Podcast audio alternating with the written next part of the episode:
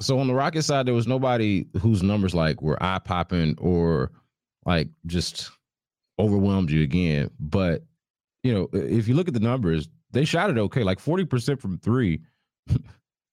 not bad. And also maybe not what you would expect necessarily from uh from this from this Rockets team. Given that it's preseason and it's choppy, like we've mentioned, and it's hard to really get a good beat on what you're seeing because what you're seeing in preseason is not what you're ultimately going to see in the regular season. They got so much to to kind of put together. Who did stand out to you in this game? Well, on the threes, they didn't take very many. And Yeah. I'm interested to know, and I haven't gotten to this yet, but do they have a target for how many threes they want to take? Because they only took 25 last night. And to me, in 2023, 2024, it's, it's hard for me to, to sit there and say, you know what, if you're getting 25 threes up a game, that's good. That's a good number. Because I don't think it is. I think that you need to, I think that you're putting a ceiling on your offense uh, when that's the case. And, you know, they, they made 40% of them yesterday. They made 10 uh, I- a little bit concerning that the the guys that took the most, or at least of the starters that took the most, VanVleet and Green combined for two for ten. Again, that's a small thing. Yeah.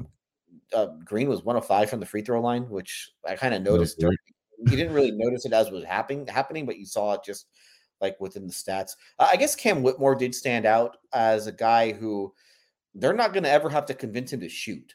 And I think that we knew that in summer league. I think you got a pretty good view of it in summer league. But seeing him on the floor with like the actual NBA team, he was not shy about firing them up. I mean, he had five shots up within the first five minutes that he played. Uh, he finished with 10 field goal attempts. He took four threes. He made three of them. So I think that was a really uh, a, a positive sign. Um, but yeah, other than that, I, I don't think that there was anything that really. I, I thought Jabari Smith did have his moments where he looked really good and showed that he carried over some of the summer league stuff. Uh, Jalen Green looked as explosive as he ever has before. Alperen Sengun made the only three that he took, and one of the things that Ime Udoka brought up post game was that he passed up a couple looks, and that's one of those things that they don't want him to do. They want him to take that shot because if they're not guarding you out there, taking that shot is better than just driving into traffic and trying to drive and kick when there's already guys in the lane. So, you know, his evolution of just taking that shot when it's there, I think it's going to be really important and it will change the way that teams defend him.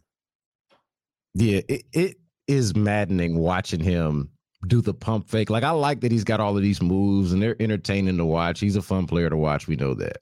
But when he does the pump fake and there's nobody there to pump fake, or nobody is there like actually contesting the shot, you know, or the fact that he doesn't take the shot that he's pump faking, everybody's like, "Hey, you don't shoot that shot. Why are you pump faking? Like you got to actually start shooting it." And uh and and actually convincing people.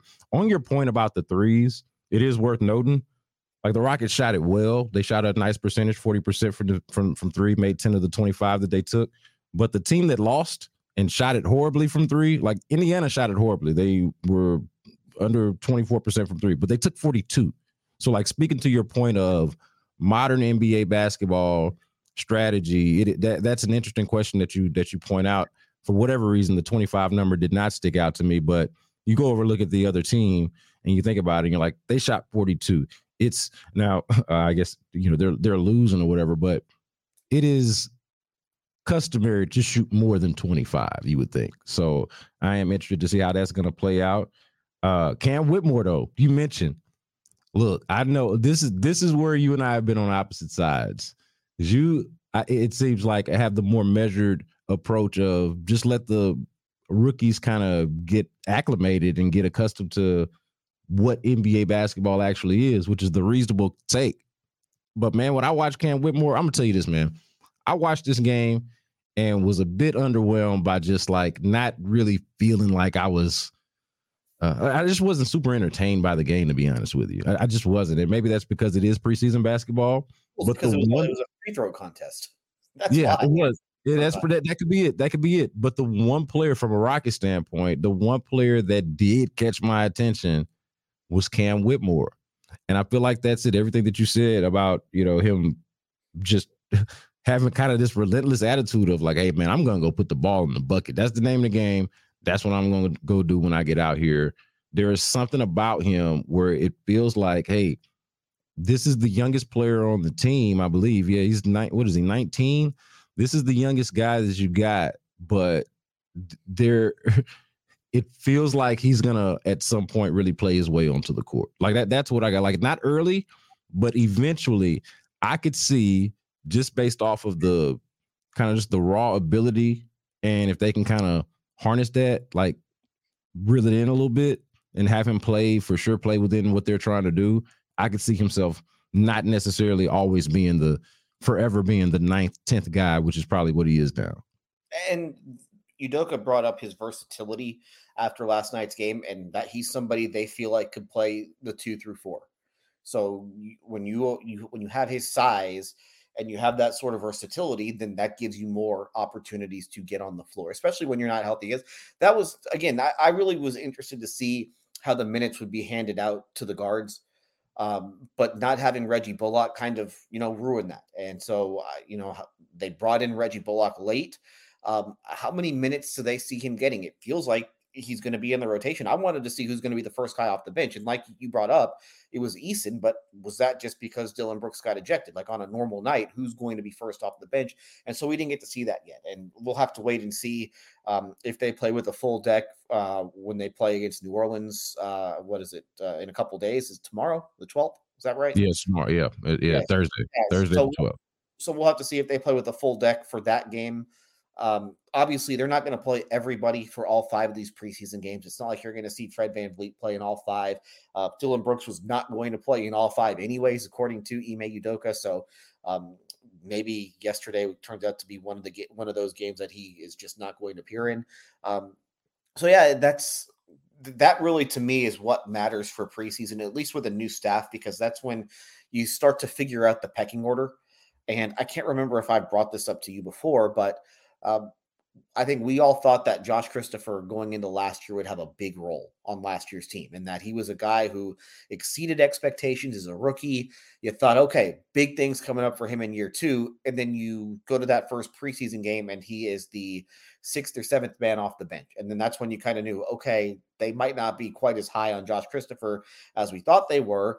Josh Christopher is not in the rotation to start the season, uh, and then he gets traded, obviously, once the season ends. So you, you get a good feel, I think, for how the staff feels about the guys that they have, just based off of the minutes that you're giving out in preseason. And I will, I will bring this up.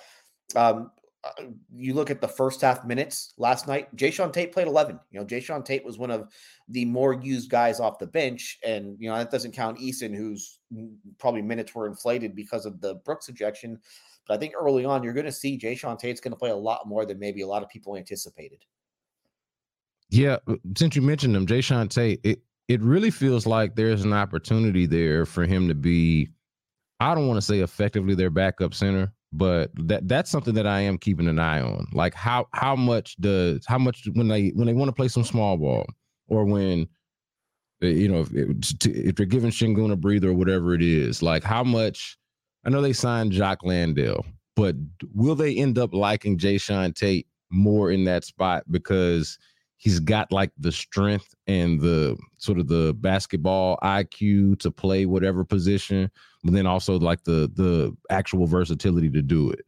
So like I, I am curious about that. Like where does where does he fall into the rotation? You, you mentioned how many minutes he played, but how how exactly they want to use him is what I'm most interested in. Well, I, I brought up specifically with Udoka. Like, do you plan on having either Sengun or Landale on the floor at all times? You know, do you plan on having a traditional center on the floor at all times? And he said no. He said that you're going to see Jabari Smith play some center, and obviously we saw that uh, in the game last night. And then I brought up, okay, well, and then he even brought up Boban, which I don't think that would happen in any sort of an important situation. But then I asked him, okay, well, does Eason fit into that spot as you know possibly getting minutes at the five? And Udoka's response was, well, you know.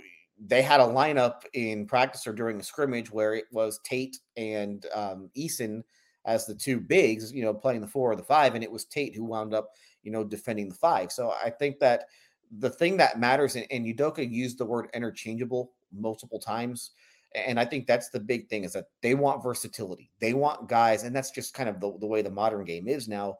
They want guys who can guard one through five, and that's what Tate is able to do. Tate might be short, but he can guard anyone one through five, and you know he can bang with bigs. He can hang with he's guards. He's strong as hell. He's yeah. strong as hell, man. He he yeah. is he is he is one of those people. There are people like this that are You ever see? This, this happens in football sometimes. Like Micah Parsons is one of these people where you're like, man, that guy is way stronger than he looks. And and not that he doesn't look strong, but he's, you know, there are people that like just play up their, their strength just plays up a weight class, and he's one of those dudes.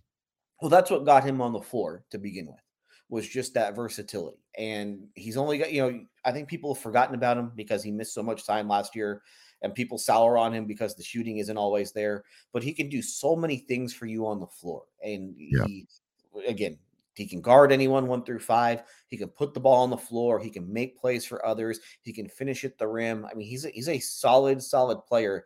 And it's pretty obvious to tell that he's a guy that the new coaching staff has really started to uh, to fall in love with. I guess would be the best way to put it. Yeah, it, will be interesting too because I saw I saw some Jae'Sean Tate hate on a couple of plays that didn't go great uh, online, and I'm like, man, you got this is going to be one of the guys that that fans irrationally dislike because they want younger guys to play, and they're going to be like, what's Jae'Sean Tate getting these minutes for? But but I I agree with you, man. He he had some value. I'm gonna say this though. I think I figured out why I was underwhelmed, why I wasn't excited about this game. It wasn't just because it was a free throw contest and it was preseason choppy, choppy basketball. And maybe what I'm about to say was a a byproduct of it being preseason choppy basketball. But the thing that that stood out to me was how much the guards did not stand out. Like I, I guess that's what I was so underwhelmed by because Fred, Fred VanVleet, we, we mentioned earlier that Dillon Brooks was ejected five minutes into the game. But Fred Van VanVleet was the biggest signing. And like, look, this is not sky is falling type of stuff off of one preseason game. But it I guess it did stand out to me that those two guys were unremarkable in this particular game. Didn't shoot it particularly well. You mentioned they were a combined two for 10 from three, and it looks like a combined eight for 23 from the field. Uh, 10 points for Viv, uh, Fred Van VanVleet, and 11 for Jalen Green. It just was a, it was just a, okay, they're there. It, it, it didn't feel, I didn't feel anything, I guess is was the thing about it. What did you think about watching those two? I, I I know what you're saying, and you know VanVleet wasn't exactly an efficient scorer last year, and we've talked about Jalen Green's struggles just with his efficiency.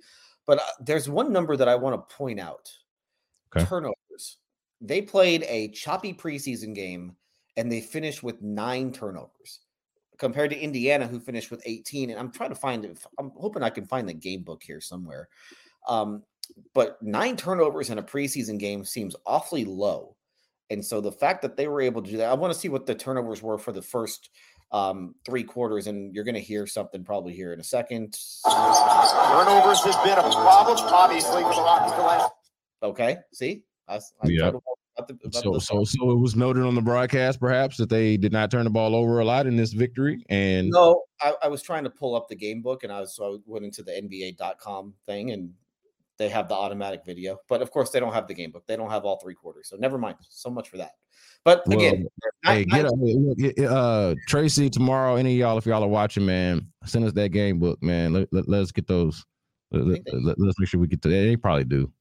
They uh, probably but, do but again, that that's one of the big things that I think that you get to take away is that hey, they went through a preseason game where you play all these guys, you have all these guys who are playing on the floor with each other really for the first time in a game situation, and you only had nine turnovers. I mean, uh, that's they rarely finished with you know single digit turnovers last year during the regular season, and so that's where I think the value of somebody like Van VanVleet comes in, where he's got the ball a lot in his 25 minutes or whatever it was he only had the four assists, but he also only turned it over once. And so if you can get, you know, a four to one turnover rate, you know, with your point guard this year, I think that would be very helpful because again, it, it limits a lot. It, it, just helps your defense. You know, your defense is going to be in a much better position if you aren't turning the ball over the way that they have uh, over the last couple of years. So for me, the the box score numbers for VanVleet don't look great. Absolutely, you're right about that. But the fact that they only had nine turnovers, I think, is really important.